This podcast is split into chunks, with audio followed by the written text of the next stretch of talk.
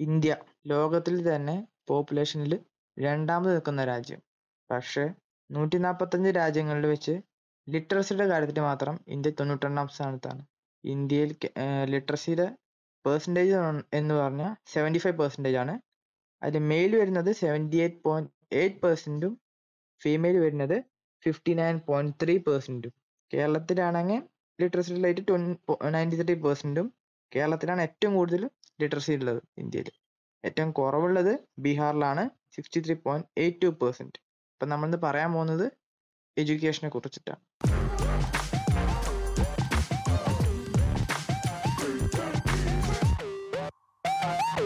Indian education system എന്ന് പറയുന്ന ഒക്കെയാണെങ്കിൽ one of the best education system തന്നെയാണ്. കാരണം ഒരുപാട് ഗ്രേറ്റ് പേഴ്സണാലിറ്റീസിനെ പ്രൊഡ്യൂസ് ചെയ്യാനായിട്ട് നമ്മുടെ ഇന്ത്യൻ എഡ്യൂക്കേഷൻ സിസ്റ്റത്തിന് സാധിച്ചിട്ടുണ്ട്. നമ്മുടെ മൈക്രോസോഫ്റ്റിന്റെ സിഇഒ അതുപോലെ തന്നെ ഗൂഗിളിന്റെ സിഇഒ ആയിട്ടുള്ള സുന്ദർ പിച്ചായ് പിന്നെ മാസ്റ്റർ കാർഡിന്റെ സിഇഒ അതുപോലെ തന്നെ നോക്കിയയുടെ സിഇഒ അങ്ങനെ ഒരുപാട്. ഞാനിപ്പോൾ ഓരോരുത്തരുടെയും പേരെടുത്ത് പറയുന്നില്ല. നിങ്ങൾക്ക് ഗൂഗിളിലൊക്കെ നോക്കിക്കഴിഞ്ഞാൽ മനസ്സിലാവുന്നതാണ് എത്ര പേരാണ് ഇന്ത്യൻ എഡ്യൂക്കേഷൻ സിസ്റ്റം എടുത്തതിന് ശേഷം ടോപ്പ് കമ്പനീസിന്റെ സിഇഒ അതുപോലെ തന്നെ മാനേജേഴ്സും ഒക്കെ ആയി മാറിയിട്ടുള്ളത് എന്ന്. ഇതേപോലെ തന്നെ നമ്മുടെ ഇന്ത്യയിലുള്ള one of the greatest person ആയിരുന്നു doctor A P J Abdul Kalam. ഇവരെല്ലാവരും നമുക്ക് മനസ്സിലാവുന്ന ഒരു കാര്യമാണ്. ഇവരെല്ലാം ഇന്ത്യൻ എഡ്യൂക്കേഷൻ സിസ്റ്റത്തിന്റെ ഭാഗമായിരുന്നു എന്നുള്ളത്. അപ്പോൾ ഇന്ത്യൻ എഡ്യൂക്കേഷൻ സിസ്റ്റത്തെ കുറിച്ചിട്ട് നിങ്ങൾക്ക് രണ്ടഭിപ്രായങ്ങളായിരിക്കും ഉണ്ടാവുക. ഒന്നെന്ന് പറയുന്നത് ഇന്ത്യൻ എഡ്യൂക്കേഷൻ സിസ്റ്റം വളരെ മോശമാണ് എന്നുള്ളതും രണ്ടാമത്തത് എന്ന് വയ്ക്കുകയാണെങ്കിൽ Indian education system one of the best ആണ് എന്നുള്ളത്. അപ്പോൾ ഇത് മോശമാണോ ബെസ്റ്റ് ആണോ എന്നുള്ളത് നമുക്ക് ഈ ഒരു പോഡ്കാസ്റ്റിലൂടെ മനസ്സിലാക്കാനായിട്ട് പറ്റും. ഇത് ഞങ്ങൾ ഒരിക്കലും ഒരു കൺവേ ചെയ്യുന്നില്ല. ദിസ് ഈസ് ബെസ്റ്റ് അല്ലാന്നുണ്ടെങ്കിൽ ഇത് മോശമാണ് എന്നുള്ളത്. ഇത് രണ്ടും നമുക്ക് പറയാനായിട്ട് പറ്റില്ല. കാരണം പല എക്സാമ്പിൾസും നമുക്ക് അങ്ങനെയാണ് കാണിക്കുക കാണിച്ചു തരുന്നത്. അതുപോലെ തന്നെ നമ്മുടെ സ്റ്റാറ്റിസ്റ്റിക്കൽ ആയിട്ടുള്ള റിപ്പോർട്ട്സ് നമുക്ക് എല്ലാവർക്കും അറിയാം ഇന്ത്യൻ എഡ്യൂക്കേഷൻ സിസ്റ്റം വരുന്നത് ആൻഷ്യൻ ടൈമിൽ ഗുരുകുല സിസ്റ്റം ആയിരുന്നു എന്നുള്ളത്. ഗുരുകുല സിസ്റ്റത്തിൽ ഒരു പ്രത്യേകത ഉണ്ട് എന്താണെന്ന് വെക്കുകയാണെന്നുണ്ടെങ്കിൽ അവർ ഒരു ആളെ സെലക്ട് ചെയ്യും. അവർ അന്ന് ഉള്ള അറിവുകളെല്ലാം ഉള്ള ഒരാളായിരിക്കും. അയാളെ അവർ ഗുരു എന്ന് പറഞ്ഞ് റെപ്രസെന്റ് ചെയ്യും. ആ ഗുരുവിന്റെ കീഴിൽ സ്റ്റുഡൻസ് വന്നിട്ട് അവിടെ ഇരുന്ന് ആ വീട്ടിൽ അല്ലെങ്കിൽ ആ ഗുരുകുലത്തിൽ എന്നാണ് അവിടെ പറയുക ഗുരുകുലം എന്നാണ് ആ ഒരു പ്ലേസ് പറയുക. യഥാർത്ഥത്തിൽ അങ്ങനെയാണ് പറയുക. അപ്പോൾ ഈ ഗുരുകുലത്തിൽ നിന്ന് നിന്നുകൊണ്ട് അവർ കുറേ കാര്യങ്ങൾ പഠിക്കും. ഈ ടീച്ചറിന്റെ അണ്ടറിൽ നിന്നുകൊണ്ട് തന്നെ അവർക്ക് വീ വീട്ടിൽ അല്ലാന്നുണ്ടെങ്കിൽ അവർ മറ്റു പല കാര്യങ്ങളും അന്ന് ജീവിക്കാൻ വേണ്ടിയുള്ള എല്ലാ കാര്യങ്ങളും മനസ്സിലാക്കിക്കൊണ്ടായിരിക്കും അവരവിടുന്ന് പോവുക. ലാംഗ്വേജസ് പഠിക്കും. ഇതെല്ലാം ആ വീട്ടിൽ നിന്ന് മാറി നിൽക്കുന്ന ഒരു സിറ്റുവേഷനാണ്. പിന്നീടാണ് മോഡേൺ സ്കൂളിംഗ് സിസ്റ്റം വരുന്നത്. അതിന് നമ്മുടെ ലോർഡ് തോമസ് എന്ന് പറയുന്ന ഒരാൾ ആയിരത്തി എണ്ണൂറ്റി മുപ്പതുകളിൽ നിന്നാണ് യഥാർത്ഥത്തിൽ സത്യം പറയുകയാണെന്നുണ്ടെങ്കിൽ മോഡേൺ സ്കൂൾ സിസ്റ്റം നേരാവണ്ണം കൊണ്ടുവന്നത്. അപ്പോൾ ഇതുപോലത്തെ ഉള്ള എഡ്യൂക്കേഷൻ സിസ്റ്റം വന്നതിന് ശേഷമാണ് നമുക്ക് ഒരുപാട് മാറ്റങ്ങൾ വന്നത് അതിനുശേഷമാണ് ഇംഗ്ലീഷ് എന്ന് പറയുന്ന ലാംഗ്വേജ് നമ്മുടെ മോഡേൺ എഡ്യൂക്കേഷണൽ സിസ്റ്റത്തിൽ ഉൾപ്പെടുത്തി വന്നത്. അപ്പോൾ ഇനി ബാക്കി കാര്യങ്ങൾ നമ്മുടെ അഭിരാം പറയുന്നതായിരിക്കും. അഖിൽ പറഞ്ഞതുപോലെ തന്നെ നമ്മുടെ ഇന്ത്യൻ എഡ്യൂക്കേഷൻ സിസ്റ്റം തുടങ്ങിയത് എവിടെ നിന്നാന്ന് വെച്ചിട്ടുണ്ടെങ്കിൽ ഗുരുകുല സിസ്റ്റമാണ് ആ ഗുരുകുലത്തിൽ തന്നെ എല്ലാവർക്കും പോയി പഠിക്കാനൊന്നും പറ്റില്ലായിരുന്നു. കുറെ റെസ്ട്രിക്ഷൻസും കുറെ തടസ്സങ്ങളുണ്ടായിരുന്നു എന്താന്ന് വെച്ചാൽ ഗുരുകുലത്തിലെ ബ്രാഹ്മണന്മാർക്ക് പഠിപ്പിച്ചു കൊടുത്തിരുന്നത് വേദമായിരുന്നു. ക്ഷത്രിയന്മാർക്ക് ആയുധവിദ്യയും വൈശ്യർക്ക് വ്യാപാരവും ശൂദ്രർക്ക് അവിടെ പ്രവേശനവും ഇല്ലായിരുന്നു. അപ്പോൾ ഓരോ തലത്തിലുള്ള ആൾക്കാർക്കും അവർ ചെയ്യേണ്ട ജോലി എന്താണെന്ന് ഗുരുകുലത്തിൽ നിന്ന് തന്നെ അവർക്ക് പഠിപ്പിച്ചു കൊടുക്കുന്നുണ്ടായിരുന്നു.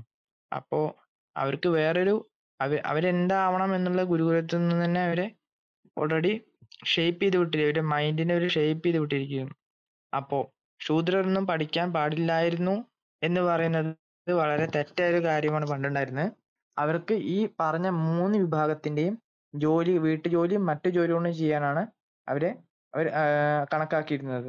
ബാക്കി അഖിൽ പറയും. അപ്പോൾ അഭിരാം പറഞ്ഞ പോലെ തന്നെ ആയിരുന്നു പണ്ടത്തെ സിറ്റുവേഷൻ എന്ന് പറയുന്നത്. അപ്പോൾ അങ്ങനെ ഉണ്ടായിരുന്ന ഒരു എഡ്യൂക്കേഷൻ സിസ്റ്റത്തിൽ നിന്നാണ് പിന്നീട് ശരിക്കും പറഞ്ഞ ബ്രിട്ടീഷ് ഇന്നോവേഷന് ശേഷമാണ് വീണ്ടും നമ്മുടെ എഡ്യൂക്കേഷൻ സിസ്റ്റത്തിന് വലിയൊരു മാറ്റം സംഭവിച്ചിട്ടുള്ളത്. ഇപ്പോൾ എല്ലാവർക്കും അറിയാവുന്ന ഒരു വ്യക്തിയായിരിക്കും ശ്രീനാരായണ ഗുരു എന്ന് പറയുന്നത്. ശ്രീനാരായണ ഗുരു ആ ഒരു കാലഘട്ടത്തിൽ നമ്മൾ കേരളത്തിന്റെ കാര്യമാണ് ഞാൻ പറയുന്നത്. അവിടെ ജാതീയമായിട്ടുള്ള പല വംശീയമായിട്ടുള്ള കാര്യങ്ങളും നടക്കുന്ന സമയമായിരുന്നു ഈ ടൈമിലാണ് ഇന്ത്യയിൽ ഇംഗ്ലീഷ് പഠനം വരുന്നത്. അതുകൊണ്ട് തന്നെ അന്നത്തെ വലിയ ജാതിയിൽപ്പെട്ട അവരുടെ കുട്ടികളൊക്കെ എന്ത് ചെയ്തു? അവർക്ക് ഇംഗ്ലീഷ് പഠിക്കാനായിട്ട് മറ്റ് സ്കൂളുകളിലേക്ക് പോകുന്ന ടൈമിൽ അവിടുത്തെ അന്ന് വരെ പഠിപ്പിച്ചുകൊണ്ടിരിക്കുന്നവർക്ക് അവർക്ക് എന്തായാലും എന്താണ് കാശ് കിട്ടില്ല. കാരണം സ്റ്റുഡൻസ് പോവല്ലേ. അങ്ങനെയാണ് ഇവർ താഴ്ന്ന ജാതിയിൽപ്പെട്ട അതും ഈഴവ ജാതി വരെയുള്ളൂ അതിന് താഴെയുള്ളവർക്ക് പഠിക്കാൻ പോലും പറ്റില്ലായിരുന്നു. അപ്പോൾ അതുവരെയുള്ള ജാതിയിൽ പെട്ടവരുടെ അതും നല്ല സമ്പന്നമായിട്ടുള്ള കുടുംബങ്ങൾ അല്ലാന്നുണ്ടെങ്കിൽ സമൂഹത്തിൽ കുറച്ചൊക്കെ അറിയാവുന്നവരുടെ മക്കളെ പഠിപ്പിക്കുക എന്നുള്ളതായിരുന്നു ആ ഒരു സിസ്റ്റത്തിൽ ഉണ്ടായിരുന്നത്. അങ്ങനെയാണ് ശ്രീനാരായണ ഗുരുവും ചെറുപ്പകാലത്തിൽ വിദ്യാഭ്യാസത്തിനായിട്ട് പോകുന്നത്. ആ സമയത്താണ് ഗുരു ശ്രീനാരായണ ഗുരു തീർച്ചയായിട്ടും അയാളുടെ ഗുരുവിനെ ചോദ്യം ചെയ്തത്. ഇത് നമുക്ക് മനസ്സിലാക്കേണ്ട ഒരു കാര്യമാണ്. കാരണം ഇന്ന് നമ്മൾ കാണുന്ന പല ആൾക്കാരും അവരുടെ ഗുരുക്കന്മാരെ എതിർത്തുകൊണ്ടിട്ടാണ് മുന്നോട്ട് പോയത്. അല്ലാതെ ടീച്ചേഴ്സ് പറയുന്നതും മൊത്തം ശരിയാണ് എന്ന് പറഞ്ഞിട്ടല്ല. അത് ഈ ഒരു എക്സാമ്പിളിലൂടെ നിങ്ങൾക്ക് മനസ്സിലാവുന്ന പറഞ്ഞിട്ടാണ് ഞാൻ ഈ കഥ നിങ്ങൾക്ക് പറഞ്ഞു തരാനായിട്ട് ഉദ്ദേശിക്കുന്നത്. അവിടെ ആ ഒരു ഗുരുവത്തിൽ ഓരോ വിഭാഗത്തിന് ഉള്ളവർക്ക് പ്രത്യേകം ഇരിപ്പിടമുണ്ടായിരുന്നു. ഏറ്റവും ഉയർന്ന ജാതിയിലുള്ള ആൾക്ക് അവിടുത്തെ പീഠത്തിലിരുന്ന് പഠിക്കാമായിരുന്നു. അതിലും താഴ്ന്ന ജാതിയിലുള്ളവർക്ക് പലകയിലിരുന്ന് പഠിക്കാം. അതിലും താഴ്ന്ന ജാതിയിൽപ്പെട്ടവർക്ക് പായയിലിരുന്ന് പഠിക്കാം. ശ്രീനാരായണ ഗുരുവിനെ പോലെയുള്ളവർക്ക് അവിടുത്തെ അല്പം ദൂരം മാറിയിട്ടുള്ള ഒരു ഓലക്കേറിലിരുന്ന് പഠിക്കാം. ഈ ഓലക്കേറിൽ ഇരിക്കേണ്ട ബാലൻ ഏറ്റവും ഉയർന്ന ജാതിയിൽ ഇരിക്കുന്ന ബാലന്റെ ഇരിപ്പിടത്തിലിരുന്നു. അങ്ങനെ കുട്ടികൾ ആ ഗുരുവിനോട് കംപ്ലൈന്റ് പറയുകയാണ് ഈ നാണു ഞങ്ങളുടെ പീഠത്തിലിരുന്ന് പഠിക്കുകയാണ് എന്നുള്ളത്. അപ്പോഴാണ് ആ ആശ നാണുവിനെ ശാസിച്ചു. അതിനുശേഷം പറഞ്ഞു നിനക്ക് പീഠത്തിലിരിക്കാൻ പറ്റില്ലെന്ന് അറിഞ്ഞുകൂടെ എന്നുള്ളത്. തലയും താഴ്ത്തി നാണു നേരെ പോയിട്ട് ആ ഓലക്കേറിലിരുന്നു. അതിനുശേഷം നാണു ചോദിക്കുന്ന ഒരു പ്രസിദ്ധമായ ഒരു ചോദ്യമുണ്ട്. ആ ആശാനോട്. ആശാനെ ഞാൻ എവിടെ നിന്നാണ് ശ്വാസം വിളിക്കേണ്ടത് എന്നുള്ളത്? ആ ഒരു ചോദ്യത്തിന് മുന്നിൽ ശരിക്കും ഈ ഒരു ആശാൻ അല്ലാന്നുണ്ടെങ്കിൽ ഈ ഒരു ഗുരു എന്താ പറയുക ഉത്തരമില്ലാതെ നിൽക്കായിരുന്നു. അതിനുശേഷമാണ് പറഞ്ഞത് നിനക്ക് നാണുവിന് എവിടെ വേണമെങ്കിലും ഇരിക്കാമെന്നുള്ള ഒരു ഓപ്ഷൻ യഥാർത്ഥത്തിൽ കൊടുക്കുന്നത്. അത്രയും ജാതീയമായ വംശീയമായിട്ടുള്ള ഒരു തല ആയിരുന്നു പണ്ട്. അതുവരെ ആർക്കും പഠിക്കാനൊന്നും പറ്റിയിട്ടുണ്ടായിരുന്നില്ല. അയ്യങ്കാളിയുടെ കാര്യം നിങ്ങൾക്ക് അറിയാമെന്ന് ഞാൻ പ്രതീക്ഷിക്കുന്നു. അയ്യങ്കാളിയൊക്കെ സ്കൂളുകളിൽ അവരുടെ സമുദായത്തിൽ പെട്ട കുട്ടികൾക്ക് വിദ്യാഭ്യാസം വേണമെന്ന് പറഞ്ഞിട്ട് സമരം നടത്തിയ ആളുകളായിരുന്നു. അപ്പോൾ ഏതൊരു കാര്യവും നമ്മൾ എപ്പോഴും ഒരിക്കലും വൺ ഓഫ് ദ ബെസ്റ്റ് ആയിരിക്കില്ല. എപ്പോഴും ആളുകൾ മാറും. ആളുകളുടെ ചിന്താശേഷി മാറിക്കൊണ്ടിരിക്കും. നമ്മൾ ഇപ്പോഴും പറയുന്നു ഇപ്പോഴുള്ള education system one of the best ആണ് എന്നുള്ളൊരു വാദം ഉന്നയിക്കുന്നത് തെറ്റാണ്. കാരണം ഇനിയും നമ്മൾ ഒരുപാട് മാറേണ്ടതുണ്ട്. ഇപ്പോൾ ഫാക്ടറി ലേണിംഗ് ആണ്. പണ്ട് ഫാക്ടറികളിലേക്ക് ആൾക്കാരെ എങ്ങനെയാണോ എടുക്കേണ്ടത് ആ രീതിയിലാണ് ഇന്നത്തെ എഡ്യൂക്കേഷൻ സിസ്റ്റം പോകുന്നത്. കാരണം ബ്രിട്ടീഷുകാർ നമ്മൾ ഇന്ത്യൻ എഡ്യൂക്കേഷൻ സിസ്റ്റം അല്ലാന്നുണ്ടെങ്കിൽ ആൻഷ്യന്റ് ആയിട്ടുള്ള ഒരു ഗുരുകുല എന്നുള്ള സിസ്റ്റം മാറ്റിയതിന് ശേഷം ബ്രിട്ടീഷുകാർ കൊണ്ടുവന്ന ഫാക്ടറിയിലേക്ക് പണിയെടുക്കാൻ വേണ്ടി മാത്രം പ്രൊഡ്യൂസ് ചെയ്യുന്ന സ്കൂളുകളിൽ ആയിട്ടാണ് ഇപ്പോഴത്തെ കുട്ടികളൊക്കെ വളർന്നുകൊണ്ടിരിക്കുന്നത്. ഇന്ത്യയിലെ ആദ്യത്തെ medical college women's medical college ഉണ്ടായത് ആയിരത്തി എണ്ണൂറ്റി തൊണ്ണൂറ്റി നാലിലാണ് ലുധിയാന പഞ്ചാബിലാണ്. ആദ്യത്തെ എഞ്ചിനീയറിംഗ് കോളേജ് തോംസൺ കോളേജ് ആണ് ഇപ്പോൾ അത് ഐ ഐ ടി റൂർക്കി എന്നാണ് അറിയപ്പെടുന്നത്. അപ്പോൾ ഐ ഐ ടി ആണ്. അത് ഐ ഐ ടി ആയി മാറിയിരിക്കുന്നു. അപ്പോൾ ബ്രിട്ടീഷ് ഭരണകാലത്ത് കൊമേഴ്സിനായിരുന്നു കൂടുതൽ പ്രാധാന്യം കൊടുത്തിരുന്നത്. കാരണം എന്താണെന്ന് വെച്ചാൽ കൊമേഴ്സ് പഠിപ്പിക്കാൻ ലാബ്സ് ആവശ്യമുണ്ടായിരുന്നു. ഈ ലാബ്സ് ഭയങ്കര എക്സ്പെൻസീവ് ആയതുകൊണ്ടും അവർ കൊമേഴ്സ് പഠി പഠിക്കാനായിരുന്നു കുട്ടികളെ കൂടുതൽ പ്രചോദിപ്പിച്ചിരുന്നത്.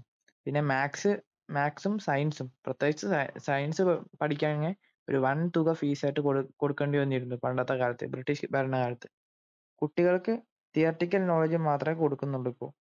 അഖിൽ പറഞ്ഞ അതേപോലെ തന്നെ ബ്രിട്ടീഷുകാർ പഠിപ്പിച്ച എങ്ങനെയാണോ അതേ സിസ്റ്റം തന്നെ അവർ കണ്ടിന്യൂ ചെയ്ത് പോരുകയാണ് ചെയ്യുന്നത്. അല്ലാണ്ട് അവർ പുതിയൊരു സിസ്റ്റം കൊണ്ടുവരാൻ നോക്കില്ല ഒരിക്കലും ചെയ്യുന്നത്. ഇന്ത്യയിൽ ഇപ്പോഴും പണ്ടത്തെ ബ്രിട്ടീഷിന് അഖിൽ പറഞ്ഞ പോലെ അതേപോലത്തെ ഫാക്ടറി ലേണിംഗ് മാത്രമാണ് ഇപ്പോഴും നടന്നുകൊണ്ടിരിക്കുന്നത്. ഒരിക്കലും അവർ പുതിയൊരു സിസ്റ്റം കൊണ്ടുവരാനോ അതോ അല്ലെങ്കിൽ പുതിയൊരു പുതിയൊരു തലമു തലമുറയെ പുതിയൊരു ലക്ഷ്യബോധത്തോടു കൂടി വാർത്തെടുക്കാനോ ശ്രമിക്കുന്നില്ല. ഇവിടെ അവർ ശ്രമിക്കുന്നത് വെറും ഫാക്ടറിക്ക് തൊഴിലാളികളെ പണ്ട് ബ്രിട്ടീഷ് ബ്രിട്ടീ ബ്രിട്ടീഷുകാർ ചെയ്തതുപോലെ അവരുടെ കോളനിയായ ഇന്ത്യയിൽ നിന്നും അവരുടെ ഫാക്ടറിക്ക് പണിയെടുക്കാൻ ആൾക്കാരെ അവർ സജ്ജീകരിച്ചതുപോലെ നമ്മളെയും ഓരോ കമ്പനീസിന് വേണ്ടി അവർ സജ്ജീകരിച്ചുകൊണ്ടിരിക്കുകയാണ് സന്തോഷ് ജോർജ് കുളങ്ങര ഒരിക്കൽ പറഞ്ഞിട്ടുണ്ട്. നമ്മൾ എപ്പോഴും റിസ്ക് എടുക്കാൻ തയ്യാറല്ല. അതേപോലെ തന്നെ നമ്മളെ നമ്മളിപ്പോഴും ഇപ്പോഴും പണ്ട് അവർ നമ്മളെ ഫോഴ്സ് ചെയ്തിട്ടാണ് പഠിപ്പിച്ചത് ഇപ്പോഴും നമ്മൾ ശ്രമിക്കുന്നത് ഒരു കമ്പനിയിൽ ഒരു എംപ്ലോയി ആവാനാണ്. അല്ലാതെ സ്വന്തമായിട്ടൊരു കമ്പനി തുടങ്ങാനോ അല്ലെങ്കിൽ ഒരു ഓണ്ടർപ്രണർ ആവാനോ നമ്മൾ ഒരിക്കലും ശ്രമിക്കുന്നില്ല. അത് പണ്ടത്തെ നമ്മുടെ ആ ഒരു നമ്മുടെ പണ്ടത്തെ വിദ്യാഭ്യാസത്തിന്റെ സിസ്റ്റം ഒരിക്കലും മാറാത്തതുകൊണ്ടാണ് അങ്ങനെ വരുന്നത്. പണ്ടത്തെ അതേ സിസ്റ്റം നമ്മൾ കണ്ടിന്യൂ ചെയ്ത് വരികയാണ്. നമ്മളാണ് എപ്പോഴും തൊഴിലാളി. എപ്പോഴും ഫോറിനറാണ് നമ്മളെ മുതലാളി. അയാൾ ഓരോരോ പുതിയ അവർ പുതിയ കമ്പ്യൂട്ടർ കണ്ടുപിടിക്കുമ്പോൾ നമ്മൾ അതെങ്ങനെ ഉപയോഗിക്കാനേ പഠിക്കുന്നുള്ളൂ. അവർ നമ്മളത് ഉപയോഗിക്കാൻ പഠിക്കുമ്പോഴേക്കും അവർ പുതിയൊരു വേറൊരു കമ്പ്യൂട്ടർ അവർ നിർമ്മിക്കുകയാണ് ചെയ്യുന്നത്. പിന്നെ നമ്മളത് ഉപയോഗിക്കാൻ പഠിക്കണം. അങ്ങനെ അവരാണ് എപ്പോഴും മുന്നേറുന്നത്. കാരണം എന്താന്ന് വെച്ചാൽ അവർ പണ്ട് നമ്മുടെ തലയിൽ കെട്ടിവെച്ച ഈ ഒരു സിസ്റ്റം നമ്മൾ ഇന്നേ വരെ ഡിസ്കണ്ടിന്യൂ ചെയ്തിട്ടില്ല. അത് നമ്മുടെ കുറ്റമാണ്. നമ്മളത് ഒരിക്കലും നിർത്തിയില്ല. അവരെന്നോ അത് നിർത്തിയിരിക്കുന്നു. നമ്മളെ ഇന്ത്യൻ എഡ്യൂക്കേഷൻ സിസ്റ്റം എന്ന് പറയുമ്പോൾ ശരിക്കും ഉണ്ട്. കറക്റ്റാണ് ഒരുപാട് എന്താ പറയുക അത്രയും ബ്രെയിൻഫുൾ ആയിട്ടുള്ള ആളുകളെ പ്രൊഡ്യൂസ് ചെയ്തിട്ടുള്ള ഒരു സിസ്റ്റം തന്നെയാണ്. പക്ഷേ അതേ അതേ സംബന്ധിച്ചുകൊണ്ട് തന്നെ അല്ലാന്നുണ്ടെങ്കിൽ അതിനോടൊപ്പം തന്നെ നമ്മൾ ചേർത്ത് വായിക്കേണ്ട ഒരു കാര്യമാണ്. ഇതിന് കുറച്ച് ഫോൾസും ഉണ്ട്. കാരണം ഇപ്പോൾ എല്ലാവർക്കും അറിയാവുന്ന ഒരു കാര്യമാണ്. ഇന്ത്യൻ എഡ്യൂക്കേഷൻ സിസ്റ്റത്തിൽ നമുക്കധികം കിട്ടുന്നത് പേഴ്സന്റേജ് അല്ലാന്നുണ്ടെങ്കിൽ നമ്മുടെ മാർക്ക് അനുസരിച്ചിട്ടാണ് ഓരോരുത്തരും വിലയിരുത്തുന്നത്. ഒരു പ്രോവർബ് ഉണ്ട് don't judge a book by its cover എന്നുള്ളത്. ശരിക്കും എന്ന് പറയുകയാണെന്നുണ്ടെങ്കിൽ നമ്മുടെ ഇന്ത്യൻ എഡ്യൂക്കേഷൻ സിസ്റ്റത്തിൽ സ്പോർട്സ് അതുപോലെ തന്നെ ആർട്സ് ഇതിനൊന്നും പ്രൊമോട്ട് ചെയ്യുന്നില്ല. വളരെ വിരളമായിട്ടാണ് അവരത് ചെയ്യുന്നുള്ളൂ. എസ്പെഷ്യലി നമ്മൾ സി ബി എസ് ഇ സ്കൂൾസൊക്കെ നോക്കുന്ന ടൈമിൽ അവർക്ക് ഒന്നും കൂടി വ്യത്യാസമായിട്ടുണ്ട് അവരുടെ കാര്യങ്ങൾ എല്ലാവരെയും സ്പോർട്സും ആർട്സും പഠിപ്പിക്കേണ്ടത് അത്യാവശ്യമാണ്. നമുക്ക് അമേരിക്കയുടെ ഒരു എക്സാമ്പിൾ ഞാൻ പറഞ്ഞുതരാം. അല്ലെങ്കിൽ അമേരിക്കയിൽ ഉണ്ടായിരുന്ന കോൾഡ് വാർ കോൾഡ് വാറിനെ പറ്റി നിങ്ങൾക്ക് അറിയില്ല എന്നുണ്ടെങ്കിൽ തീർച്ചയായിട്ടും നിങ്ങൾ അറിയണം. സോവിയറ്റ് യൂണിയനും അമേരിക്കയും തമ്മിൽ നടന്നിരിക്കുന്ന നമ്മൾ വിചാരിക്കുന്ന പോലെ ഒരു യുദ്ധമായിരുന്നില്ല അവർ അവരുടെ ടെക്നോളജീസ് കൂട്ടുക അങ്ങനെ ഒരുപാട് മുന്നേറ്റം നടന്നൊരു സമയമാണ് കോൾഡ് വാറിന്റെ ടൈം അപ്പോൾ ഈ ഒരു ടൈമിലാണ് ഇവർ സ്പേസ് എക്സ്പ്ലോറേഷൻ തുടങ്ങുന്നത്. ആ ഒരു ടൈമിലാണ് അമേരിക്ക നോക്കുന്ന സമയത്ത് അമേരിക്കയിൽ ഈവൻ ഹൈസ്കൂൾ കഴിഞ്ഞവർ തന്നെ വളരെ കമ്മിയായിട്ടിരിക്കുന്നത്. ഗവൺമെന്റിന് മനസ്സിലായി. ഇങ്ങനെ പോയി കഴിഞ്ഞ് കഴിഞ്ഞാൽ ശരിയാവില്ല. നമ്മുടെ ആളുകൾക്കും വിദ്യാഭ്യാസം വെക്കണം എന്നുള്ളത്. അതിനുശേഷമാണ് ഒരുപാട് പേര് ഹൈസ്കൂൾ അവർ കംപ്ലീറ്റ് ചെയ്യാനായിട്ട് അവരെ പ്രോത്സാഹിപ്പിച്ച് മാറ്റിയത്. ഇന്ത്യയിലും അതേപോലെ തന്നെയാണ് ലിറ്ററസിക്ക്. എഴുതാനും വായിക്കാനും അറിയാത്ത ആളുകളായിരുന്നു.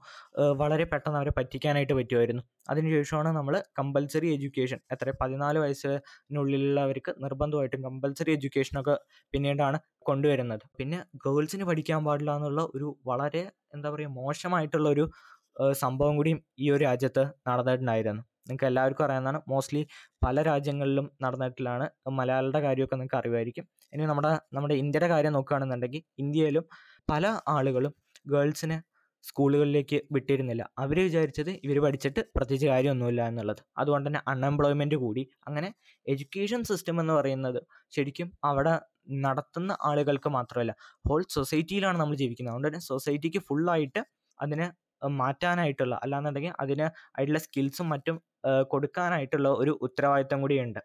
പിന്നെ ഇപ്പോൾ ഇംഗ്ലീഷ് വിദ്യാലയങ്ങൾ വന്ന ടൈമിലാണ് നമ്മൾ പറഞ്ഞു ഗുരുകുല സിസ്റ്റത്തിൽ നിന്ന് ഒരുപാട് വലിയ മാറ്റം ഉണ്ടായത്. അതിനുശേഷം ആളുകളൊക്കെ പുറത്ത് പോയിട്ട് എസ്പെഷ്യലി ഇംഗ്ലണ്ട് പോലെ ഉള്ള സ്ഥലങ്ങളിലൊക്കെ പോയതിന് ശേഷം അവർ പഠിക്കാനായിട്ട് തുടങ്ങി. ഇപ്പോൾ ഞാൻ ആദ്യം പറഞ്ഞ പോലെ തന്നെ ശ്രീനാരായണ ഗുരുവിന്റെ ഒരു കാര്യം എടുക്കാം. അന്ന് ഇംഗ്ലീഷ് വിദ്യാലയങ്ങൾ വന്നില്ലെങ്കിൽ അന്നുള്ളവരൊന്നും ഒരിക്കലും അവർ പഠിക്കാൻ പോകുന്നില്ല. ഈ ആശാമാരുടെ അടുത്ത് പോയിട്ടാണെന്നാലും പഠിക്കില്ല. അതുപോലെ തന്നെ ആയിരുന്നു പണ്ട് ജാതിയിൽ താഴ്ന്ന ആളുകൾ അല്ലാന്നുണ്ടെങ്കിൽ എക്കണോമിക്കലി വീക്കർ ആയിട്ടുള്ള ആൾക്കാർക്കൊന്നും പഠിക്കാനായിട്ടുള്ള ഒരു സൗകര്യം ഉണ്ടായിരുന്നില്ല. സർക്കാർ ജോലികൾ അങ്ങനെയായിരുന്നു. പിന്നീടാണ് പല ഓഫീസുകളിൽ നിന്നും മറ്റ് സ്ഥാപനങ്ങളിലേക്ക് അവർ പോകുന്ന ടൈമിലാണ് ഇവരൊക്കെ എടുക്കാനായിട്ട് തുടങ്ങി തുടങ്ങിയിട്ടുള്ളൂ. എന്നും ഒരു ഡിസ്ക്രിമിനേഷൻ ഉണ്ടായിരുന്നു. അത് ബേസ്ഡ് ഓൺ ദ കാസ്റ്റ് ആണ് ജെൻഡർ ആണ് അതുപോലെ തന്നെ റേസിസുമായിട്ട് വരുന്നുണ്ട്. അങ്ങനെ പല വിഷയങ്ങളും ഇതിൽ അടങ്ങിയിട്ടുണ്ട്. മാർക്സ് മാത്രമല്ല നമുക്ക് മറ്റ് പല കാര്യങ്ങളുണ്ട്. ഈക്വൽ ഓപ്പർച്യൂണിറ്റീസ് എല്ലാവർക്കും കിട്ടണം. അത് പലപ്പോഴും കിട്ടാറില്ല എന്നുള്ളത് നമുക്ക് നേരാവണ്ണം കാണാൻ പറ്റുന്ന ഒരു കാര്യമാണ്. പിന്നെ നമുക്ക് പറയാനുള്ളത് എന്താന്ന് വെച്ചിട്ടുണ്ടെങ്കിൽ ഇന്ത്യയിൽ അഖിൽ പറഞ്ഞ പോലെ തന്നെ നമ്മുടെ ലിറ്ററസി വളരെ പണ്ട് കുറവായിരുന്നു. അതിനെ പ്രൊമോട്ട് ചെയ്യാൻ വേണ്ടിയിട്ട് നാഷണൽ ലിറ്ററസി മിഷൻ നമ്മൾ എസ്റ്റാബ്ലിഷ് ചെയ്തു. അപ്പോൾ അത് അത് കൊണ്ടുവന്നപ്പോൾ നമുക്ക് എഴുപത്തഞ്ച് ശതമാനം പേർക്ക് ലിറ്ററസി ഉറപ്പായി. രണ്ടായിരത്തി ഏഴ് ഏഴിനുള്ളിലാണ് നമുക്ക് സാധ്യമായത്.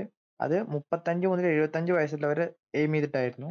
പിന്നെ സർവശിക്ഷ അഭിയാൻ. അതാണ് പിന്നെ നമ്മൾ ലോഞ്ച് ചെയ്തത്. അത് രണ്ടായിരത്തി ഒന്നിലായിരുന്നു അത് ആറ് മുതൽ പതിനാല് വയസ്സ് വരെ ഉള്ളവർ നിർബന്ധമായും പ്രാഥമിക വിദ്യാഭ്യാസം അവർക്ക് ലഭിച്ചിരിക്കണം എന്നായിരുന്നു അതിന്റെ ഉദ്ദേശം. അത് രണ്ടായിരത്തി പത്തിലാണ് രണ്ടായിരത്തി പത്തിനുള്ളിൽ അവർ അത് നേടിയെടുത്തു. അവരുടെ ആഗ്രഹം നേടി എടുക്കുകയാണ് നമ്മൾ ചെയ്തത്. നമ്മുടെ ആഗ്രഹം. ഇവർ രണ്ടും ഭയങ്കര സക്സസ്ഫുൾ ആയിരുന്നു. അതുകൊണ്ട് തന്നെ മുപ്പത്തഞ്ച് ടു എഴുപത്തഞ്ച് വയസ്സുള്ളവരും ആറ് ടു പതിനാല് വയസ്സുള്ളവരും ഈ രണ്ട് മിഷനും മിഷനും കാരണം അവർക്ക് വിദ്യാഭ്യാസം ലഭിക്കാനിടയായി പിന്നെ പറയുകയാണെങ്കിൽ അഖിൽ പറഞ്ഞ പോലെ തന്നെ ഗേൾസിനെ സ്കൂളിൽ വിടാതെയും അങ്ങനെ കുറച്ച് പ്രശ്നങ്ങളൊക്കെ പണ്ടുണ്ടായിരുന്നു ഇപ്പോഴും ഉണ്ടോ എന്ന് ചോദിച്ചാൽ ഇപ്പോൾ പ്രൈമറി എഡ്യൂക്കേഷൻ കൊടുക്കുന്നുണ്ട് പക്ഷേ ചില കുടുംബങ്ങളിലൊക്കെ പ്ലസ് ടു കഴിഞ്ഞ് കഴിഞ്ഞാൽ പിന്നെ അവരെ കല്യാണം കഴിപ്പിച്ച് വിടുകയാണ് ചെയ്യാറ് അതൊരു തെറ്റായ കാര്യമായിട്ടാണ് തോന്നുന്നത്. പിന്നെ നമ്മുടെ ഇന്ത്യൻ സിലബസിൽ ഇന്ത്യൻ ലാംഗ്വേജസിന് പ്രയോറിറ്റി കൊടുക്കുന്നില്ല. അത് വലിയൊരു പ്രശ്നമായിട്ട് നമുക്ക് കാണാൻ പറ്റുന്നുണ്ട്.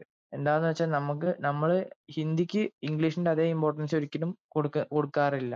ഇപ്പൊ ഇ സ്കൂളൊക്കെയാണ് പഠിക്കുന്നതെങ്കിൽ ഞാനും അഖിലും സി ബി എസ് ഇ സ്കൂളിൽ പഠിച്ചതുകൊണ്ട് ഞങ്ങൾക്കറിയാം ഞങ്ങൾക്ക് എട്ടാം ക്ലാസ് വരെ ഹിന്ദി ഉള്ളൂ ഒമ്പതും പത്തും ഹിന്ദി ഒന്നും അവർ ഇംഗ്ലീഷിന് അത്ര അത്ര പ്രാധാന്യം ഹിന്ദിക്ക് കൊടുക്കുന്നില്ല. അതുകൊണ്ട് ഇപ്പൊ ഞങ്ങൾക്ക് ഹിന്ദിനെക്കാട്ടി നന്നായിട്ട് ഞങ്ങൾക്ക് ഇംഗ്ലീഷേ പറയാൻ പറ്റുള്ളൂ. ഹിന്ദി ഞങ്ങൾക്ക് കുറച്ചേ ആകപ്പാടെ അറിയുള്ളൂ. പിന്നെ ഒമ്പതും പത്തും ഹിന്ദി പഠിച്ചില്ലെങ്കിലും കുഴപ്പമില്ല. അങ്ങനെയാണ്.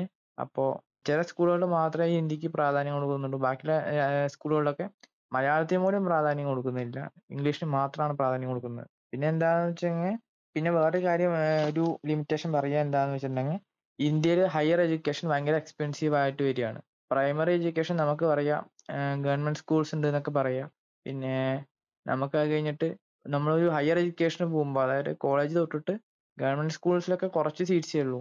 അത് ഫില്ലപ്പ് ആയി കഴിഞ്ഞാൽ പിന്നെ പ്രൈവറ്റ് ഇൻസ്റ്റിറ്റ്യൂഷനിലേക്ക് പോകേണ്ടി വരും. അവിടെ ആണെങ്കിൽ നല്ല ഫീസാണ് അവർ ഈടാക്കുന്നത്. നല്ല ഫീസാന്ന് പറഞ്ഞാൽ ഒരാളെ കൊണ്ട് താങ്ങാൻ പറ്റുന്നതിനപ്പുറം ഫീസാണ് അവർ ഈടാക്കുന്നത്. പിന്നെ പി ജി അത് കഴിഞ്ഞ് അതിന്റെ മേളിലേക്കൊക്കെ പോകുമ്പോൾ സാധാരണക്കാരന് ഒരിക്കലും താങ്ങാൻ പറ്റാവുന്ന ഫീസ് അല്ല ഒരു സ്ഥലത്തും. പിന്നെ നമ്മൾ പറയുകയാണെങ്കിൽ ഗവൺമെന്റ് കോളേജിലൊക്കെ ഈ കെമിസ്ട്രി, ഫിസിക്സ്, മാത്സ് അതിനൊക്കെ ഇരുപതോ ഇരുപത് ഇരുപതോ ഇരുപത്തൊന്നോ സീറ്റേ മാക്സിമം കാണുള്ളൂ. അപ്പോൾ അതിൽ കിട്ടാത്തവർക്ക് ആ വിഷയം പഠിക്കണം എന്ന് ആഗ്രഹമുള്ളവർക്ക് പലപ്പോഴും കിട്ടാറില്ല. ഇപ്പൊ അടുത്ത് തന്നെ നമ്മൾ കണ്ടു പ്ലസ് വൺ പത്താം ക്ലാസ് കഴിഞ്ഞിട്ട് എക്സാം വേണ്ടി ഇരിക്കുന്നവർക്ക് പ്ലസ് വണ്ണിൽ അഡ്മിഷൻ ഉണ്ട്. അതും ഫുൾ എ പ്ലസ് ഉള്ളവർക്കൊന്നും അഡ്മിഷൻ കിട്ടില്ല എന്നാ പറഞ്ഞു അപ്പൊ ബാക്കിയുള്ളവരുടെ കാര്യം നമുക്ക് ചിന്തിക്കാവുന്നതല്ലേ ഉള്ളൂ. ബാക്കിയുള്ളവർ എന്താ ചെയ്യാന്ന് അറിയില്ല. കുറെ പേര് പ്രൈവറ്റ് ആയിട്ടുള്ള സ്കൂൾസിലേക്ക് പോകും. ബാക്കിയുള്ളവർ ഡിപ്ലോമയ്ക്ക് പോകും. പത്താം ക്ലാസ് കഴിഞ്ഞാൽ കുറെ പേര് ഡിപ്ലോമയ്ക്ക് പോകുന്നുണ്ട്. അങ്ങനെ കുറെ പേർക്ക് പ്ലസ് ടുവിന് പ്ലസ് വണ്ണിന് സീറ്റ് കിട്ടാതെ അവർ ഭയങ്കര പ്രശ്നത്തിലാവുന്നുണ്ട്. പ്ലസ് വണ്ണിനെക്കാട്ടിയും ടൈറ്റ് കോമ്പറ്റീഷൻ ആണ് പിന്നെ ഡിഗ്രിക്ക്. ഡിഗ്രിക്കാണെങ്കിൽ എവിടെയും സീറ്റ് നമുക്ക് കിട്ടുന്നില്ല. കുറെ പേര് പ്രൈവറ്റ് ആയിട്ട് പോയി ചെയ്യുന്നുണ്ട്. ആക്കുന്നുണ്ട് നമ്മൾ നമ്മൾ വിചാരിക്കുന്ന അത്ര പൈസ അല്ല. നല്ല ഈടാക്കുന്നുണ്ട്. അപ്പൊ ഇന്ത്യയിൽ ഹയർ എഡ്യൂക്കേഷന് പോവാന്ന് പറഞ്ഞാൽ ബിഗ് ടാസ്ക് ആയിട്ടാണ് നമുക്ക് കണക്കാക്കാൻ പറ്റുക. ഇപ്പോൾ അഭിനവ് പറഞ്ഞ പോലെ തന്നെ ഒരു കാര്യമുണ്ട്. ഗേൾസിനെ ഇപ്പോൾ സ്കൂളിലേക്ക് വിടുന്നുണ്ടോ എന്ന് അറിയില്ല എന്നുള്ളത്. അത് കേരളത്തിൽ മേ ബി നമുക്ക് സംശയമാണ്. ഇപ്പോൾ എല്ലാവരും മോസ്റ്റ്ലി എഡ്യൂക്കേഷന് പ്രാധാന്യം കൊടുക്കുന്നവരാണ്. അങ്ങനെ ഉണ്ട് എന്നുണ്ടെങ്കിൽ നമ്മൾ എപ്പോഴെങ്കിലുമൊക്കെ വാർത്തകളിൽ കേൾക്കുന്നതായിരിക്കും. പക്ഷേ നോർത്തിൽ എസ്പെഷ്യലി നമ്മൾ ബീഹാർ, മറ്റ് ആസാം അതിലൊക്കെ ഇപ്പോഴും ഈവൺ ഏത് കുട്ടിക്ക് പോലും അവിടെ വിദ്യാഭ്യാസം അവർ കൊടുക്കാത്തൊരു സ്ഥിതിയും കൂടിയുണ്ട്. അപ്പോൾ ഉണ്ട് ഗേൾസിനൊന്നും ഇപ്പോൾ നോർത്തിലൊന്നും നമുക്ക് അത്രയും ഒരു ഭയാനകമാണ്. എന്ന് പറഞ്ഞാൽ അത്രയും വർഷങ്ങൾ നമുക്കൊരു ടൈം ട്രാവൽ ചെയ്ത് വേണമെങ്കിൽ പോകാമെന്നൊരു ഫീലിംഗ് ആയിരിക്കും അവിടെയൊക്കെ പോയി കഴിഞ്ഞാൽ. അവരുടെ ചിന്താഗതി അത്രയും ഒരു പഴയ രീതിയിലാണ്. അപ്പോൾ നാഗരികത എത്തി എന്നുള്ളതും നമ്മളിപ്പോൾ ഒരു ടെക്നോളജിക്കൽ ഇപ്പോൾ പറയുന്ന ഒരു കാര്യമുണ്ട് ഇന്റർനെറ്റ് ഏജ് ആണ് എന്നുള്ളത്. ആ ഇന്റർനെറ്റ് ഏജ് എത്തിയ ടൈമിൽ പോലും ഇന്നും ആളുകൾക്ക് ടെക്നോളജിയെ പേടിക്കുന്ന ഒരു കാലഘട്ടമാണ്. ഇപ്പോൾ നമ്മുടെ ഗവൺമെന്റ് സ്കൂൾസ്, പ്രൈവറ്റ് സ്കൂൾസ് ആയിക്കോട്ടെ, കോളേജസ് ആയിക്കോട്ടെ ഏതും ആയിക്കോട്ടെ. ഇതിൽ ഏറ്റവും കൂടുതൽ ഇമ്പോർട്ടന്റ് ആയിട്ട് വരുന്ന ആളുകളാണ് ടീച്ചേഴ്സ് എന്ന് പറയുന്നത്. ഇതിൽ പല സ്കൂളുകളിലും ടീച്ചേഴ്സ് അധികം ക്വാളിഫൈഡ് അല്ല. ക്വാളിഫൈഡ് ഇൻ ദ സെൻസ് അവർക്ക് ഡിഗ്രി ഉണ്ട് and they have their post graduation, B Ed ഏതൊക്കെ ഡിഗ്രിയാണോ അവർക്ക് ഒക്കെ ഉണ്ടാവും. പക്ഷെ അവർക്ക് ഇല്ലാത്തൊരു കാര്യമുണ്ട്. എങ്ങനെയാണ് ഒരു കുട്ടിയെ പഠിപ്പിക്കേണ്ടത് എന്നുള്ളത്. ഇപ്പോൾ ഹിന്ദിയുടെ കാര്യം പറഞ്ഞു.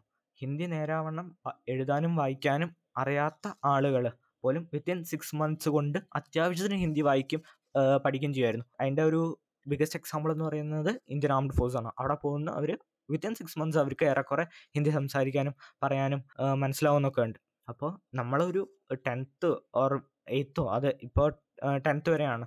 ഹിന്ദി നമ്മൾ പഠിച്ചതിന് ശേഷം ഹിന്ദി നേരോടെ വായിക്കാൻ അറിയില്ല, എഴുതാൻ അറിയില്ല, സംസാരിക്കാൻ അറിയില്ല. അങ്ങനെയാണെന്നുണ്ടെങ്കിൽ അത് ഒരിക്കലും ആ ഒരു കുട്ടിയുടെ ഫോൾട്ട് ആയിരിക്കില്ല. അല്ല അങ്ങനെയല്ല. ശരിക്കും ഒരു ആൾക്ക് മാർക്ക് കുറയുകയാണെന്നുണ്ടെങ്കിൽ അതിന്റെ ബാക്ക് ബോൺ ആയിട്ട് നിൽക്കേണ്ടത് അതിന്റെ ടീച്ചേഴ്സാണ്. അപ്പോൾ അത് ഇല്ലാത്തടത്തോളം അല്ലാന്നുണ്ടെങ്കിൽ നല്ല ഹൈ ക്വാളിഫൈഡ് ടീച്ചേഴ്സ് ഇല്ലാന്നുണ്ടെങ്കിൽ തീർച്ചയായിട്ടും നമ്മളുടെ ഇനി വരുന്ന എല്ലാ ജനറേഷൻസും വളരെ താഴെ തട്ടിലേക്ക് പോകുന്നതായിരിക്കും.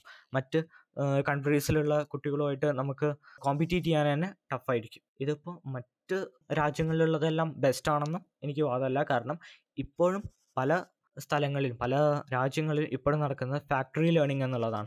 ഫാക്ടറികളിലേക്ക് എങ്ങനെയാണ് ആളുകൾ എത്തിക്കേണ്ടത് ആ രീതിയിൽ തന്നെയാണ് മാറുന്നത്.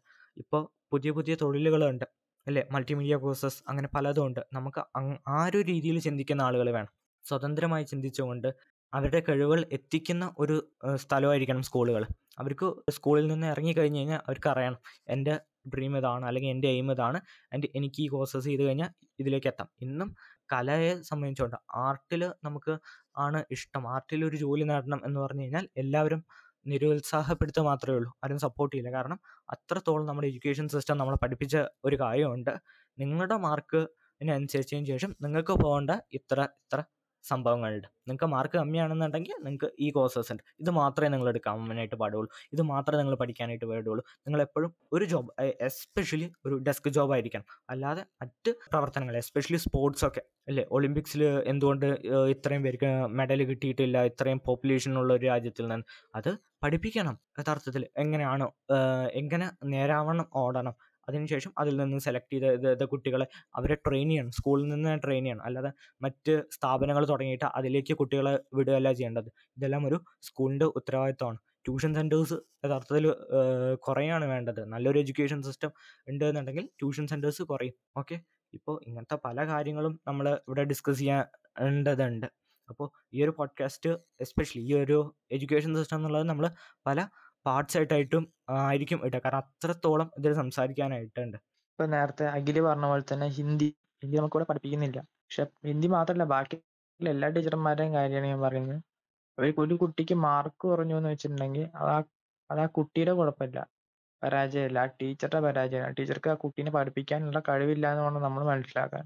അതിന് കുറെ തല്ലിയിട്ടോ കുറെ പുറത്ത് നിർത്തിയിട്ടോ കുറെ ഓൺ യുവർ നീസ് എന്ന് പറഞ്ഞിട്ട് ഞങ്ങളൊക്കെ മുട്ടിൽ നിർത്തും. അതിന് ഒരു കാര്യവുമില്ല ആ കുട്ടിക്ക് മുട്ട് വേദനിക്കുന്നല്ലാതെ വേറെ ഒരു ഗുണവുമില്ല അവ അവർക്ക് അവരുടെ കഴിവില്ലായ്മ അവർക്ക് അവർക്ക് പഠിപ്പിക്കാൻ പറ്റായ്മ അവരുടെ അവരുടെ കഴിവില്ലായ്മ അവർ മറയ്ക്കാൻ വേണ്ടി നമ്മളെ തല്ലും പണിഷ്മെന്റ് ഒക്കെ ചെയ്യും. പിന്നെ ചില പാരന്റ്സ് ഉണ്ട് സ്കൂളിൽ പോയി പറയും എന്റെ കുട്ടീനെ എത്ര വേണമെങ്കിൽ തല്ലിക്കോ? ഒന്ന് പഠിപ്പിച്ചാൽ മതി പറയും. അങ്ങനെ പറയുന്നവരോട് പുച്ഛം മാത്രമാണുള്ളത്. കാരണം ആ അടി അവർക്ക് കിട്ടുമ്പോഴേ അവർക്ക് അതിന്റെ സുഖം മനസ്സിലാവുള്ളൂ അത് ഒന്നും പഠി ചില സ്കൂളുകളിലൊന്നും ഒന്നും പഠിപ്പിക്കാതെയാണ് ചുമ്മാ തല്ലുന്നത്. അങ്ങനെ ചുമ്മാ തട്ടി പഠിപ്പിച്ച് പഠിപ്പിക്കേണ്ട കാര്യമൊന്നുമല്ല. പിന്നെ അവർ അവരുടെ തെറ്റ് മറയ്ക്കാൻ വേണ്ടി കുട്ടികളെ തല്ലുകയാണ് ചെയ്യുന്നത്. അവർക്ക് പഠിപ്പിക്കാൻ അറിയാത്ത ഒരു കുറ്റം കൊണ്ട് കുറ്റത്തിന്റെ ശിക്ഷ വാങ്ങുന്നത് കുട്ടികളാണ്. പ്രിൻസിപ്പാൾ വന്ന് ചോദിക്കുമ്പോൾ അവർ പറയും മാർക്ക് കുറഞ്ഞു അതുകൊണ്ട് തല്ലി. നേരെ നമുക്ക് തിരിച്ചൊന്ന് ചിന്തിക്കാം. ഈ ടീച്ചർ ഒരു ദിവസം വരാൻ വൈകിട്ട് ഈ പ്രിൻസിപ്പാൾ ടീച്ചർക്ക് ഒരു ഒരു അടി കൊടുത്തു കഴിഞ്ഞാൽ ടീച്ചർ സഹിക്കുമോ ഇല്ല. ടീച്ചർ അപ്പോൾ കോർട്ട് കൊണ്ട് കേസ് കൊടുക്കും. ടീച്ചർമാരുടെ ഭാഗത്ത് നിന്ന് എന്ത് തെറ്റ് വേണമെങ്കിൽ ആവാം. കുട്ടികളുടെ ഭാഗ കുട്ടികൾക്ക് ഒരു കാര്യം മനസ്സിലായില്ലെങ്കിൽ അവരെ തല്ലിയാണ് ഇവർ ചെയ്യുന്നത്. അപ്പൊ ഇങ്ങനത്തെ ഒരു സിസ്റ്റമാണ് ഇന്ത്യയിലുള്ളത്. പക്ഷെ ഇന്ത്യയിൽ ഇന്ത്യൻ സിസ്റ്റം അനുസരിച്ചിട്ട് ഇപ്പോ ഇന്ത്യയിൽ ഒരു കുട്ടീനെ തല്ലി കഴിഞ്ഞാൽ അത് നല്ല മുറിവൊക്കെ ആയി കഴിഞ്ഞാൽ ഏഴ് വർഷം വരെ ജയിൽ ശിക്ഷ കിട്ടാവുന്ന വകുപ്പുണ്ട്. പക്ഷെ കുറച്ച് പേർക്ക് അത് കിട്ടിയിട്ടുള്ളൂ ഇന്ത്യയിൽ കൂടുതൽ പേർക്ക് കിട്ടിയാലാണ് ഈ അടി നിർത്തലാവുള്ളൂ. പിന്നെ അഖിൽ പറഞ്ഞ പോലെ തന്നെ ഇവിടെ നമ്മൾ ഒരു കാര്യം പഠിപ്പിക്കുക എന്ന് പറഞ്ഞു കഴിഞ്ഞാൽ നമ്മളെപ്പോഴും ഇവിടെ ഉള്ളവരൊക്കെ ഫോറിൻ യൂണിവേഴ്സിറ്റിയിൽ പോയിട്ടാണ് പഠിക്കുന്നത്.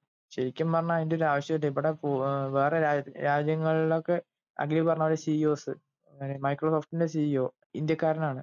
അതേപോലെ ഗൂഗിളിന്റെ സിഇഒ ഇന്ത്യക്കാരനാണ്. അങ്ങനെ ഇന്ത്യയിൽ നിന്നാണ് ഗുഡ് ബ്രെയിൻസ് ഒക്കെ അതിന് ഇവിടുന്ന് പോണത്. ഗുഡ് ബ്രെയിൻസ് ഒക്കെ അങ്ങോട്ടാണ് പോകുന്നത്. അപ്പോ ഇന്ത്യക്കാർക്ക് ബുദ്ധിയില്ല എന്ന് പറഞ്ഞതിന്റെ ഒരു അർത്ഥമൊന്നും നമ്മൾ പറയും ഇവിടെ ബുദ്ധിയില്ല. ഇവിടെ യൂണിവേഴ്സിറ്റീസ് തുടങ്ങിയിട്ട് കാര്യമില്ല എന്നൊക്കെ പറയും. പക്ഷെ ഇവിടെ പ്രാക്ടിക്കൽ എഡ്യൂക്കേഷൻ വന്നു കഴിഞ്ഞാൽ ഇവിടെ കാര്യമാവും അല്ലാതെ ഫാക്ടറി ലേണിംഗ് ആണ് ഇപ്പോഴും നമ്മൾ അതിന് പിന്മാറാൻ നമുക്ക് ഒരു ഇൻട്രസ്റ്റ് ഇല്ല. നമുക്ക് ഫാക്ടറി ലേണിംഗും നമുക്കൊന്ന് പുറത്ത് പോവാൻ അല്ലെങ്കിൽ ഫാക്ടറി ലേണിംഗ് ഒന്ന് കുറച്ച് കുറയ്ക്കാനെങ്കിലും ഇവിടെ ആർക്കും മനസ്സില്ല. അവരപ്പോ സിലബസ് കൂട്ടി കൂട്ടി വരികയാണ്. ചുമ്മാ തിയറി ഇങ്ങനെ പഠിപ്പിച്ച് പഠിപ്പിച്ച് പഠിപ്പിച്ച് അവസാനം ജോലിക്ക് കയറുമ്പോഴാണ് ഇപ്പോൾ ഇവിടുത്തെ ആൾക്കാർ എന്താ അവരുടെ ജോലി എന്ന് മനസ്സിലാവുന്നത് പിന്നെ മെഡിക്കലിന് ഒന്നും ഇത്തിരി മാറ്റേണ്ടത് തോന്നുന്നു. അല്ലെങ്കിൽ ആൾ മരിച്ചു പോകുന്നതുകൊണ്ട് മാത്രമാണ് അവർ പഠിപ്പിക്കുന്നത് എനിക്ക് തോന്നുന്നത്. ബാക്കിയുള്ള ഒന്നും പഠിപ്പിക്കുന്നില്ല അവർ പിന്നെ പറയാനുള്ളത് എന്താന്ന് വെച്ചാൽ ഇവിടെ പണ്ട് ബ്രിട്ടീഷുകാർ വന്നില്ലായിരുന്നെങ്കിൽ നമ്മൾ പണ്ടത്തെ അതേ സിസ്റ്റം തന്നെ ഫോളോ ചെയ്തിരുന്നു. ബ്രിട്ടീഷുകാർ വന്നതുകൊണ്ട് നമുക്ക് കുറെ ദോഷങ്ങൾ ഉണ്ടായിട്ടുണ്ട് സത്യമാണ്. നമ്മളെ കുറെ പേര് മരിച്ചു ശരിയാണ്. അതൊക്കെ സത്യമാണ്. നമുക്ക് കുറെ നഷ്ടങ്ങൾ ഉണ്ടായിട്ടുണ്ട്. നികത്താനാവാത്ത പല നഷ്ടങ്ങളും നമുക്ക് ഉണ്ടായിട്ടുണ്ട് ഇന്ത്യയ്ക്ക്. പക്ഷെ അവർ വന്നതുകൊണ്ടുള്ള ഏക നല്ലൊരു കാര്യം നടന്നത് എന്താന്ന് വെച്ചിട്ടുണ്ടെങ്കിൽ ഇവിടെ കുറച്ച് അത് അവരുടെ ആവശ്യത്തിന് വേണ്ടിയിട്ടാണ് അവർ ചെയ്തതെങ്കിലും അവർക്ക് ഇന്ത്യക്കാരോട് സംസാരിക്കാൻ ഇന്ത്യക്കാർക്ക് അവരുടെ ഭാഷ അറിയാത്തതുകൊണ്ട് അവർക്ക് ഇന്ത്യക്കാരോട് സംസാരിക്കാൻ പറ്റിയിരുന്നില്ല. അപ്പൊ അവരെ പഠിപ്പിക്കാൻ വേണ്ടിയിട്ടാണെങ്കിലും അവർ തുടങ്ങി പത്തൊമ്പതാം നൂറ്റാണ്ടിലാണ് യൂണിവേഴ്സിറ്റീസ് തുടങ്ങിയത് ഇന്ത്യയിൽ അത് ഇരുപതാം നൂറ്റാണ്ടിന്റെ പകുതിയൊക്കെ എത്തിയപ്പോഴേക്കും അത് അവർ കുറച്ചും കൂടിയൊക്കെ വികസിപ്പിച്ചെടുത്തു. പക്ഷെ അവർ ഫാക്ടറി ടൈപ്പ് ലേണിംഗ് ആണ് നമ്മളെ പഠിപ്പിച്ചിരുന്നത്. ഫാക്ടറി ലേണിംഗ് നമ്മൾ അത് കണ്ടിന്യൂ ചെയ്തുകൊണ്ട് ഒരു ആവശ്യമില്ലായിരുന്നു നമുക്ക്. അത് നമ്മൾ കണ്ടിന്യൂ അതേപോലെ പോയി. അതുകൊണ്ട് നമുക്കിപ്പോ ഒരാൾക്കും ഒരു ഗ്രാജുവേഷൻ കഴിഞ്ഞാൽ സ്വന്തം ജോലി എന്താന്ന് പോലും അറിയാത്ത അവസ്ഥയായി. നമുക്കിപ്പോ കാണാം എഞ്ചിനീയർമാർ ബാങ്കിങ്ങിന് പോണു. ബാങ്കിങ് പഠിച്ചവര് വേറെ സെയിൽസിന് പോണു. പഠിച്ചതല്ല അവർ ചെയ്യുന്നത്. പഠിച്ച് ചെയ്യുന്നപ്പോ ഒരു ഒരാൾ പറഞ്ഞു കേട്ടത് അയാളുടെ കൂടെ എഞ്ചിനീയറിംഗിന് പഠിച്ച അറുപത് പേരിൽ ഒരാൾ മാത്രമാണ് എഞ്ചിനീയർ പണി എഞ്ചിനീയറുടെ പണിയെടുക്കുന്നത്. ഏതൊരു കെ സി ബിയിൽ ഏതൊരു കെ സി ബിയിൽ ബാക്കിയുള്ളവരൊക്കെ വേറെ വേറെ ജോലി. ഓരോരുത്തർ ഓരോ ഷെഫായിട്ട് പോണു കുറെ പേര് കുറെ പേര് ഒരു- മാനേജറായിട്ട് പോണു. അങ്ങനെ പല പല പണികളാണ് അവർ എടുക്കുന്നത്. ഇതിന്റെ കാരണം എന്താന്ന് വെച്ചാൽ എന്താണ് ജോലി എന്നുള്ളത് ഇവിടെ ഇപ്പൊ എഞ്ചിനീയറിംഗിന്റെ സിലബസ് എടുത്ത് നോക്കി നമുക്ക് കൃത്യമായിട്ട് അറിയാം. അവർ പഠിപ്പിക്കുന്നത് കോമേഴ്സുകാർക്ക് പഠിക്കാനുള്ള കോമേഴ്സുകാർക്ക് പഠിക്കാനുള്ള പല കാര്യങ്ങളാണ് അവർ പഠിപ്പിക്കുന്നത് എഞ്ചിനീയറിംഗിന് P O M principles of management ഒരു പേപ്പർ അടക്കം അവർക്കുണ്ട് എന്തിനാന്ന് ഇപ്പോഴും വ്യക്തമല്ല. പ്രിൻസിപ്പിൾ ഓഫ് മാനേജ്മെന്റ് പറഞ്ഞ കൊമേഴ്സ് പഠിക്കുന്നവർക്ക് അല്ലെങ്കിൽ എം ബി എ പഠിക്കുന്നവർക്ക് ബി കോം പഠിക്കുന്നവർക്ക് പഠിക്കാനുള്ളതാണ്. പിന്നെ നമ്മുടെ കേരള സ്റ്റേറ്റ് സിലബസിന്റെ പ്ലസ് ടുവിന് പഠിക്കാനുണ്ട്. എനിക്കും പഠിക്കാനുണ്ട്. അതൊക്കെയാണ് ഒരു എഞ്ചിനീയറിംഗ് പഠിക്കുന്ന കുട്ടികളുടെ സിലബസിൽ വെക്കുന്നത്. പ്രിൻസിപ്പിൾസ് ഓഫ് മാനേജ്മെന്റ് എന്തിനാന്ന് എനിക്ക് ഇപ്പോഴും മനസ്സിലായിട്ടില്ല. പ്രിൻസിപ്പിൾസ് ഓഫ് മാനേജ്മെന്റ് ഒരു മാനേജർക്ക് അറിയേണ്ട ആവശ്യമല്ല അല്ലാതെ അതിപ്പോ അത്ര ഡീപ്പായിട്ടൊരു എഞ്ചിനീയർക്ക് പഠിക്കണം എന്നൊരു നിർബന്ധമില്ല അയാൾക്ക് പഠിക്കേണ്ടത് പഠി- പിന്നെ എഞ്ചിനീയറിംഗ് കഴിഞ്ഞു കഴിഞ്ഞാൽ അവർക്ക് വേറെ പല കോഴ്സും പഠിച്ചിട്ട് വേണം. പിന്നെ ഒരു പ്ലാൻ വരയ്ക്കാൻ ഇതൊക്കെ പഠിക്കാൻ. അതൊന്നും ഒരു ഇവിടെ പഠിപ്പിച്ചു കൊടുക്കുന്നില്ല. ബേസിക് ആയിട്ടുള്ള കാര്യങ്ങൾ പോലും ഒന്നും പഠിപ്പിക്കുന്നില്ല. അതുകൊണ്ടാണ് വേറെ വേറെ യൂണിവേഴ്സിറ്റിക്ക് ഇന്ത്യയിൽ നിന്ന് പോണത്. അവർ ഫാക്ടറി ടൈപ്പ് ഓഫ് ലേണിംഗ് ഇന്ത്യയിൽ കൊണ്ടുവന്നു എന്ന് കരുതി അവരുടെ അവിടെ ഒരിക്കലും അവർ അങ്ങനെയല്ല. അവർ മാക്സിമം പ്രാക്ടിക്കൽ ലേണിംഗ് ആണ് അവിടെ അവർ പ്രൊമോട്ട് ചെയ്യുന്നത്. പിന്നെ ഇന്ത്യയിലെ സ്കൂൾസ് എന്ന് പറഞ്ഞു കഴിഞ്ഞാൽ ഒരു പ്രൊജക്ട് ഇപ്പോൾ ടീച്ചർ കൊടുത്തു വെച്ചെങ്കിൽ ഒരാൾ എഴുതിയ പ്രൊജക്ടിന്റെ ഒരു നൂറ് പേര് കോപ്പി അടിച്ച് എഴുതും. അതിനൊക്കെ ഔട്ട് ഇട്ടിട്ട് ടീച്ചർ പോവും. അല്ലാതെ അത് കോപ്പി അടിച്ചതാണോ? അതോ പക്ഷെ വേറൊരു രാജ്യത്ത് അങ്ങനെ നടക്കില്ല. അവിടെ ഒരു പ്രൊജക്ട് കിട്ടിയെന്ന് പറഞ്ഞു കഴിഞ്ഞാൽ അവർ ഗൂഗിളിൽ നിന്ന് പോലും കോപ്പി അടിക്കാൻ അവർക്ക് പറ്റില്ല. കറക്റ്റ് നോക്കി എഴുതണം. ഇപ്പൊ നമ്മുടെ ഇവിടെയൊക്കെ പ്രൊജക്ട് തന്നു എന്ന് പറഞ്ഞു കഴിഞ്ഞാൽ നമ്മളൊക്കെ ഗൂഗിൾ നോക്കിയിട്ട് ഞാനും ഗൂഗിൾ നോക്കിയിട്ടൊക്കെ തന്നെ എഴുതിയിട്ട്. പക്ഷെ അവിടെ അത് പ്രൊമോട്ട് ചെയ്യുന്നില്ല. അതുകൊണ്ടാണ് അവിടെ നമ്മുടെ രാജ്യത്തെങ്ങാട്ടും വികസനം ഉള്ളത്. ഇപ്പൊ ഇന്ത്യയിൽ ലിറ്ററസി റേറ്റ് നമ്മൾ പറഞ്ഞു സെവന്റി ഫൈവ് പെർസെന്റേജ് ആണ്. പക്ഷെ ചൈനയുടെ കാര്യം നോക്കി നമുക്ക് നയന്റി സെവൻ പെർസെന്റേജ് പിന്നെ U S ninety nine percentage ആണ്. ഇവരൊക്കെ നമ്മളെങ്ങാട്ടി മേലെയാണ്. ഇന്ത്യയുടെ പോപ്പുലേഷൻ എത്രയോ കുറവാണ് U S A U S A ninety nine ആണ്. അപ്പോൾ നമുക്ക് അറിയാം എത്ര ഡിഫറൻസ് ആണ് വരുന്നത്. നയന്റി നയൻ അപ്പൊ ഒരു നയന്റി നയൻ പെർസെന്റേജ് ഒക്കെ നമുക്ക് എത്താവുന്നേ ഉള്ളൂ. പക്ഷേ അഖിൽ പറഞ്ഞ പോലെ തന്നെ നോർത്ത് ഇന്ത്യയിലൊന്നും എഡ്യൂക്കേഷൻ ഇല്ല. നമ്മൾ ടൈം ട്രാവൽ ചെയ്തൊരു പീരീഡിനെ നമുക്ക് അവിടെ പോയി കഴിഞ്ഞാൽ നമുക്കിപ്പോൾ അങ്ങനെ എക്സ്പീരിയൻസ് ചെയ്യണമെന്ന് ആഗ്രഹമുള്ളവരുണ്ടെങ്കിൽ അങ്ങോട്ടൊന്ന് പോയാൽ മതി. അഖിൽ പറഞ്ഞ സ്ഥലത്തേക്കൊക്കെ ഒന്ന് പോയാൽ മതി. നമുക്ക് നോർത്ത് ഇന്ത്യയിലെ പല സ്റ്റേറ്റ്സിനും പോയാൽ മതി. പ്രത്യേകിച്ച് ബീഹാർ ഒക്കെ അവിടെ sixty three point eight two percentage ആണ് അവിടുത്തെ ലിറ്ററസി റേറ്റ് അതും ആണുങ്ങളും പെണ്ണുങ്ങളും വേർതിരിക്കുമ്പോൾ പിന്നെയും പെണ്ണുങ്ങളുടെ നല്ല കുറയുന്നതാണ് എനിക്ക് തോന്നുന്നത്. കാരണം അവിടെ ഒന്നും പ്രൊമോട്ട് ചെയ്യുന്നില്ല പെണ്ണുങ്ങളൊന്നും ആരും സ്കൂളിലേക്ക് പോകാൻ ആരും പ്രൊമോട്ട് ചെയ്യുന്നില്ല. പെൺകുട്ടികളെ ആരും പ്രൊമോട്ട് ചെയ്യില്ല. ലാംഗ്വേജിന്റെ കാര്യം നമ്മൾ സംസാരിച്ചിട്ടുണ്ടായിരുന്നു. അതിൽ ഇന്ത്യയിൽ നമുക്ക് രണ്ട് ഒഫീഷ്യൽ ലാംഗ്വേജസ് ഉള്ളത് ഒന്ന് ഹിന്ദിയും രണ്ട് ഇംഗ്ലീഷും. അത് നമ്മുടെ അവിടെ ആ ഒരു ടൈമിൽ ഡിസ്കഷൻ എത്തിയ ടൈമിൽ പറഞ്ഞൊരു കാര്യമാണ്. ഹിന്ദി എല്ലാവർക്കും അറിയില്ല. എസ്പെഷ്യലി സൗത്ത് ഇന്ത്യൻസിന് അധികം ഹിന്ദി അറിയില്ല. പിന്നെ ഹിന്ദി പഠിക്കുക എന്നുള്ളതും വളരെ ബുദ്ധിമുട്ടായതുകൊണ്ട് നമുക്ക് ഇംഗ്ലീഷ് എടുക്കുക എന്നുള്ളത്. അതുകൊണ്ടാണ്. പിന്നെ ട്വന്റി ടു അതർ ഒഫീഷ്യൽ ലാംഗ്വേജസും ഉണ്ട്. അത് നമ്മുടെ മലയാളമൊക്കെ ഉൾപ്പെടുത്തുന്നുണ്ട് അതിന് ഞാൻ പറഞ്ഞു വരുന്നത് ഇത്രയേ ഉള്ളൂ. ഇംഗ്ലീഷ് ഇവിടെ ഒരു തെറ്റിദ്ധാരണ ഉണ്ട്. ഇംഗ്ലീഷ് അറിഞ്ഞു കഴിഞ്ഞാൽ എന്തോ വലിയ സംഭവമാണ് എന്നുള്ളത്. പ്രത്യേകിച്ചൊന്നുമല്ല കാരണം നമ്മൾ ജപ്പാന്റെ കാര്യം എടുക്കുക ജപ്പാനിൽ അവർ ജപ്പാനീസ് ഭാഷ പഠിച്ചതിന് ശേഷമാണ് അവിടുത്തെ അത്രയും ഹയസ്റ്റ് ടെക്നോളജീസ് ഉണ്ടാക്കുന്നത്. ഓക്കെ അവർക്ക് ഇംഗ്ലീഷ് അറിയാം. ബട്ട് മോസ്റ്റ്ലി അവർ സ്പീക്ക് ചെയ്യുന്നത് ജപ്പാനീസ് ഭാഷയാണ് റഷ്യയിലും അങ്ങനെ തന്നെയാണ്. ചൈന എടുക്കുക എക്സാംസ് എടുത്തുകൊണ്ടേയിരിക്കും അമേരിക്ക അമേരിക്കയിൽ ഇംഗ്ലീഷാണ് അതുകൊണ്ടാണ് അവർ ഇംഗ്ലീഷ് പറയുന്നത്. അപ്പോൾ അത് കുറേ പേർക്ക് അറിയില്ല. പഠിക്കാത്ത ഒരാളെ സംബന്ധിച്ചുകൊണ്ട് കിട്ടുന്ന ജോലിയും പഠിച്ച് കഴിഞ്ഞതിന് ശേഷം കിട്ടുന്ന ജോലിയും തമ്മിൽ വ്യത്യാസമുണ്ട്. ഈവൻ ലിറ്ററസി പോലും കമ്മിയാണ്. അപ്പോൾ അങ്ങനെയുള്ള ഒരു സ്ഥലത്തിൽ നിന്ന് വരുന്നവർക്ക് എന്തായിരിക്കും നോളേജ് നമ്മുടെ ഇത്രയും വരുന്ന പോപ്പുലേഷൻ വെറുതെ വേസ്റ്റ് ആയിക്കൊണ്ടിരിക്കുകയാണ് നമ്മുടെ എഡ്യൂക്കേഷൻ സിസ്റ്റം കാരണം. ഇപ്പോൾ എഡ്യൂക്കേഷൻ സിസ്റ്റം മാറ്റണമെന്ന് പറഞ്ഞിട്ട് പുതിയ പ്ലാന് കാര്യങ്ങളൊക്കെ കൊണ്ടുവരുന്നുണ്ട്. ആ എഡ്യൂക്കേഷൻ സിസ്റ്റത്തിന്റെ ഇപ്പോൾ അത് ഇപ്പോഴും ഡിസ്കഷൻസ് നടക്കുകയാണെന്നാണ് കേട്ടിരിക്കുന്നത്. അപ്പോൾ അതിന്റെ ഒരു ഫൈനൽ ഔട്ട്പുട്ട് എങ്ങനെയാവുമെന്നൊന്നും പറയാനായിട്ട് പറ്റില്ല.